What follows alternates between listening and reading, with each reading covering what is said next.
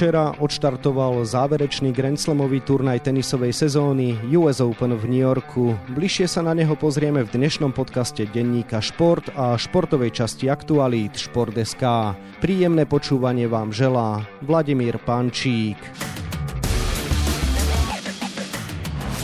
Bez Filipa Polášeka vo štvorhre, ale napokon až so štvoricou Slovákov vo dvojhre odštartoval US Open. O očakávaniach budem hovoriť s našim tenisovým trénerom a expertom Štefanom Čižmarovičom, ktorému želám pekný deň. Pekný deň vám prajem. Máš pre mňa tip na víkend? Svieži výšlap. Vyzuj papuče, obleč úsmev a poď sa prejsť na kopec. 0% nudy, 100% výhľadov a 300% prírodného osvieženia, pretože som nám pribavil Zlatý bažan Radler 00 svieži s príchuťou pšeničného citróna. Taký si ešte nemal. Chytaj! Ak hľadáte typy, ktorý kopec stojí za to, kliknite na stránku www.obkec.sk lomka svieži pomlčka vyšlap.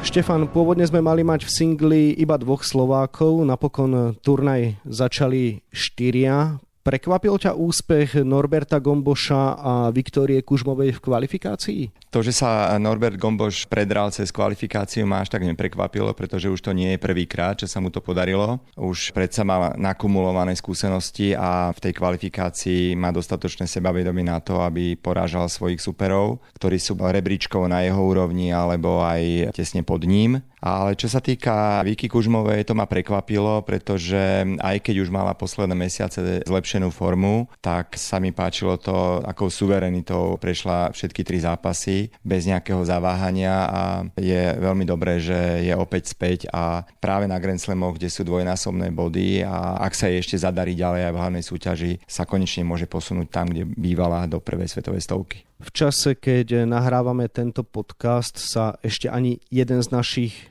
tenistov nepredstavil na kurte, no v momente, keď sa dostanú tvoje slova na verejnosť, bude mať už trojica Molčan, Šmídlová, Kužmová prvé kolo za sebou, tak si skús zatypovať, či prežili prvú prekážku všetci traja. Nerád typujem, hlavne na Grand Slamoch, kde je naozaj to prvé kolo nesmierne ťažké, pretože každý hráč sa na takýto významný turnaj pripraví najlepšie, ako sa len dá. Vychádzame z toho, že všetci naši traja tenisti nemajú až také kruté vylosovanie do prvého prvého kola podľa môjho názoru sú priateľní a myslím si, že ak budú mať naozaj v tú správnu chvíľu, takú tú správnu formu a dobre sa vyspia na ten zápas, tak by mohli prejsť prvým kolom. K triu, ktoré má v čase publikovania tohto podcastu teda už prvé kolo za sebou, pridajme ešte aj prognozu k Norbertovi Gombošovi, ktorý len dnes odohrá svoj zápas proti skúsenému Španielovi Ramosovi Vignolasovi. Môže z tvojho pohľadu uspieť? Myslím si, že áno. Myslím si, že mu veľmi môže pomôcť naozaj tá vyhratá kvalifikácia. Vieme aj o tom, že Noro Gombož je fyzicky veľmi dobre pripraveným tenistom na okruhu, takže nepredpokladám, že by ho tie tri zápasy v kvalifikácii až natoľko vyšťavili a ešte k tomu tam má aj dva, možno až tri dní voľna, takže sa môže veľmi dobre pripraviť na ten zápas. Ak bude fungovať všetko to, čo na tvrdom povrchu fungovať má, to je hlavne podanie, presná útočná hra, tak si myslím, že by Ramos sa mohol poraziť. Jednoznačne najvyššie očakávania sme mali pred začiatkom turnaja od Alexa Molčana. Takto pred rokom ešte iba debutoval v hlavnej súťaži Grand Slamového turnaja. No a dnes je už v elitnej 40 svetových tenistov. Tak čo hovoríš na ten jeho raketový vzostup? Áno, je to pravda. Alex sa naozaj za posledné dva roky výrazne zlepšil a dovolím si tvrdiť, že už sa dostal medzi tú užšiu svetovú špičku. Je v prvej svetovej 40 takže klobúk dole a zlepšuje sa naozaj vo všetkých ukazovateľoch, vo všetkých herných činnostiach. Výrazne si zlepšil podanie, veľmi dobre returnuje. K jeho zlepšenej hre musím povedať aj to, že mu jednoznačne pomohol aj Marian Vajda, ktorý sa vlastne dostal do jeho týmu ako head coach a takisto si dovolím tvrdiť, že Marian Vajda svojimi trenerskými skúsenosťami posunul Molčana na vyšší level a z toho samozrejme Alex môže ťažiť a rezultátom toho je, že v posledných týždňoch, či už v Marrakeši alebo ešte aj na jednom dru- ďalšom turnaji sa dostal veľmi ďaleko. Možno nebude také jednoduché obhajovať tretie kolo z minulého roku, pretože predsa len je to istý tlak. Je tam obhajovať dosť veľa bodov, ale myslím si, že Molčan dozrel ako človek, dozrel ako tenista a to tretie kolo by si mohol obhajiť podľa môjho názoru presvedčivo a možno, že sa dočkame aj toho, že sa dostane oveľa ďalej. Marian Vajda v minulosti spolupracoval dlhodobo a úspešne s najlepším svetovým tenistom danej éry Novakom Djokovičom. Alex Molčan je niekde úplne inde. Tak čomu pripisuješ, že naozaj tá spolupráca Molčan-Vajda klape, keďže obaja boli zvyknutí zrejme na niečo iné? Vždy, keď vstúpi ku hráčovi do týmu nový hlavný tréner, vždy je to o tom, že ten tréner, ak už trénoval naozaj nejakých vynikajúcich hráčov, v tomto prípade to samozrejme platí, pretože v mužskom ATP okruhu je Marian Vajda považovaný za najúspešnejší najúspešnejšieho e, trénera, pretože všetky Grand Slamy, ktoré získal Novak Djokovic, boli po boku jeho trénera, vtedajšieho Mariana Vajdu. Chcem len povedať, že Marian má odsledovaných obrovské množstvo zápasov svojho bývalého zverenca Novaka Djokoviča a samozrejme tí jeho súperi, mnohí z nich ešte stále na okruhu sú. To znamená, že Vajda má e, dostatočne dobrý recept na to, ako môže svojmu terajšiemu zverencovi Alexovi Molčanovi naozaj veľmi, veľmi vhodne poradiť a práve z toho to môže rezultovať v budúcnosti výrazné výsledky Alexa Molčana. Je veľká škoda, že na turnaji nemôže štartovať náš špičkový deblista Filip Polášek, ktorému to znemožnili zdravotné problémy. No ako ty vnímaš ten príbeh jeho kariéry, ktorý sa spája s mnohými sinusoidami? Áno, to je vhodné slovo, tie sinusoidy. Predsa len Filip Polášek sa dostal na veľmi vysokú úroveň, potom e, ukončil kariéru a úplnou náhodou, keď prišiel na Slovensko jeden z dvojice bývalých tenistov, bratov, Brianovcov, tak e, to ako keby Filipa Poláška opäť nakoplo, pretože hral stále dobre a práve jeden z dvojice Brianovcov sa ho len tak e, napadne opýtal, či to nechce znovu skúsiť, takže vlastne Filip sa opäť vrátil na tenisové kurty a sami vieme, že ten comeback bol úžasný a v podstate z toho rezultovalo aj víťazstvo na Australian Open. Tieto dva roky, ktoré Filip Polášek absolvoval po tom comebacku, boli viac menej úspešné, ale predsa len už má svoj vek a aj tie zranenie, ktoré prichádzajú v tenise, vždy sú nepríjemné. Ja verím, že ešte Filip, ak mu to zdravotne všetko pomôže a vráti sa na kurty, tak to bude fajn, ale už nepredpokladám, že by Filip až tak výrazne zasiahol do toho tenisového diania. V každom prípade, ak by bol zdravý a nevyskytli by sa mu opäť tieto zdravotné problémy, práve na US Open by spolu s Johnom Pearsom mohli asi patriť medzi favoritov však. Je to tam nesmierne vyrovnané, naozaj v tej mužskej štvorhre dokáže poraziť každá dvojica každú, takže bolo by to nesmierne ťažké, ale samozrejme platí to, čo už som povedal aj u iných hráčov, tie skúsenosti, ktoré sú nakumulované, to sebavedomie, ktoré hráči majú, keď už majú ten recept na víťazstvo vo veľkých turnajoch a Grand Slamoch, tak tie veľakrát rozhodujú. Filip Polášek nie je jediné ESO, ktoré chýba na kurtoch v New Yorku. V akej súvislosti vnímaš absenciu Novaka Djokoviča? Už to začína byť tak trošku obohraná pesnička však. Tak tento rok je špecifický práve v tom, že už je to vlastne posledný Grand Slam sezóny a keď si vezmeme, že Djokovic absentoval už v Austrálii, absentuje aj teraz práve kvôli tomu, že nie je zaočkovaný a jednoducho či už Austrália alebo Spojené štáty americké majú to pravidlo, že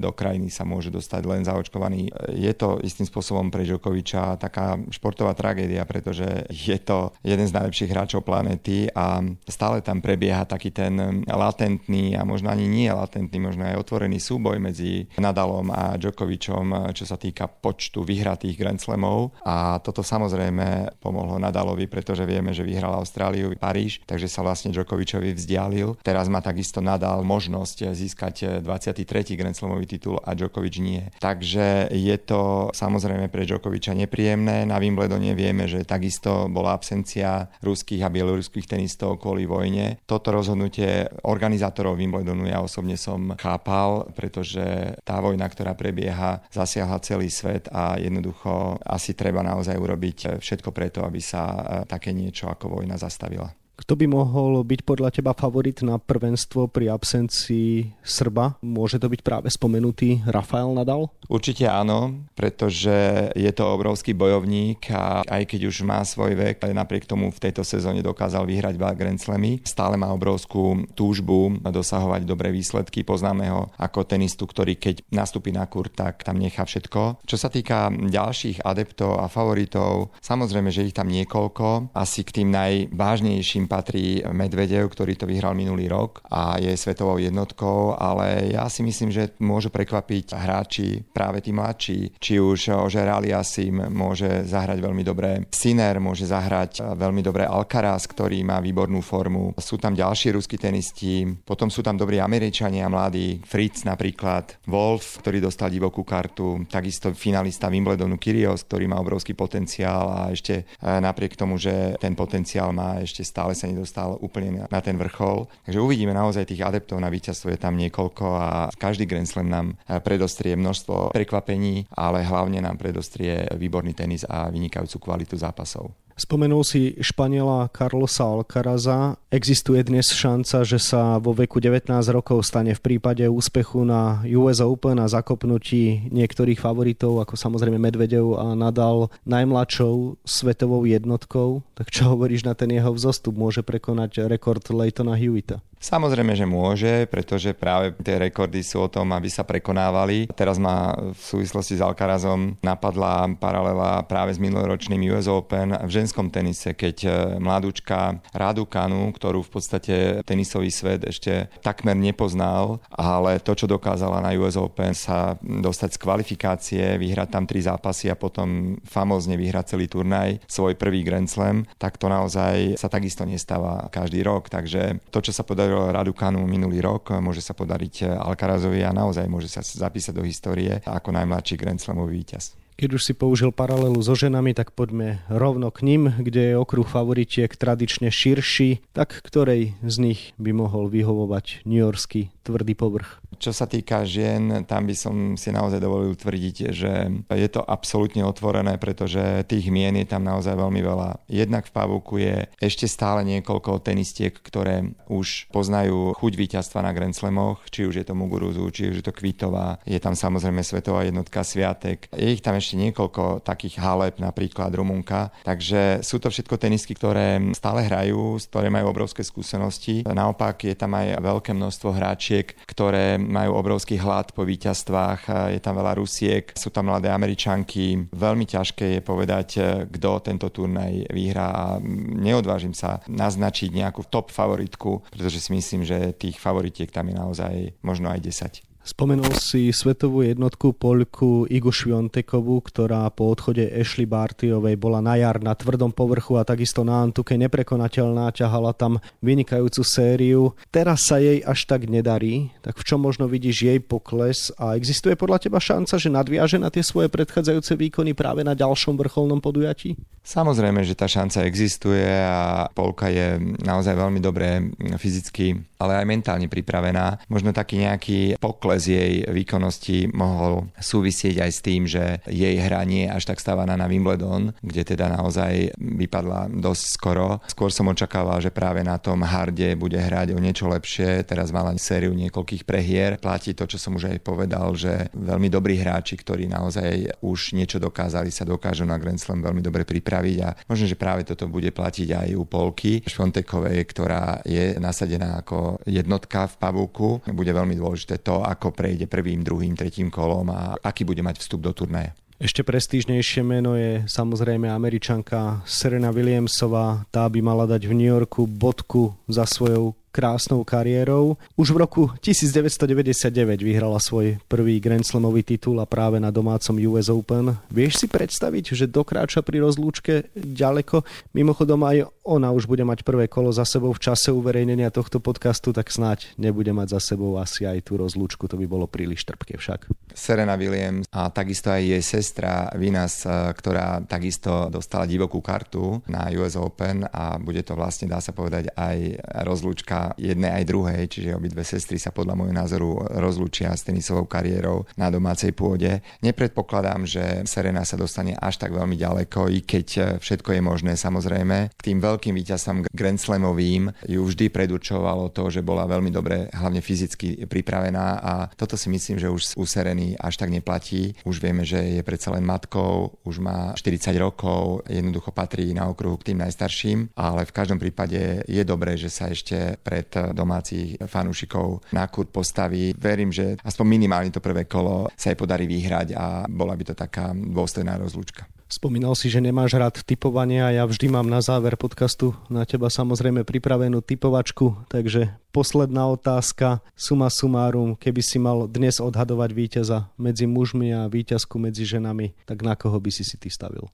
No tak dosť veľa času sme venovali v tomto rozhovore mladému Španielovi Alcarazovi, takže ja by som mu doprial v tomto mladom veku víťazstvo na Grand Slame. Čo sa týka žien, myslím si, že Polka Šventeková, keďže je svetová jednotka, sa jej posledných niekoľko týždňov nedarilo, si myslím, že nájde tú správnu formu a myslím si, že bude ona tá, ktorá Grand Slam vyhra.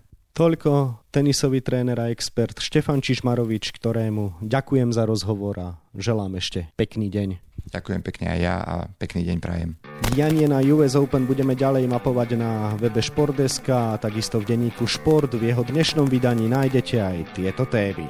Majstrovský Slovan Bratislava vyhral na trávniku v minulej sezóne druhého Ružomberka 1-0 a na čele futbalovej ligy majú Belasi už 5-bodový náskok.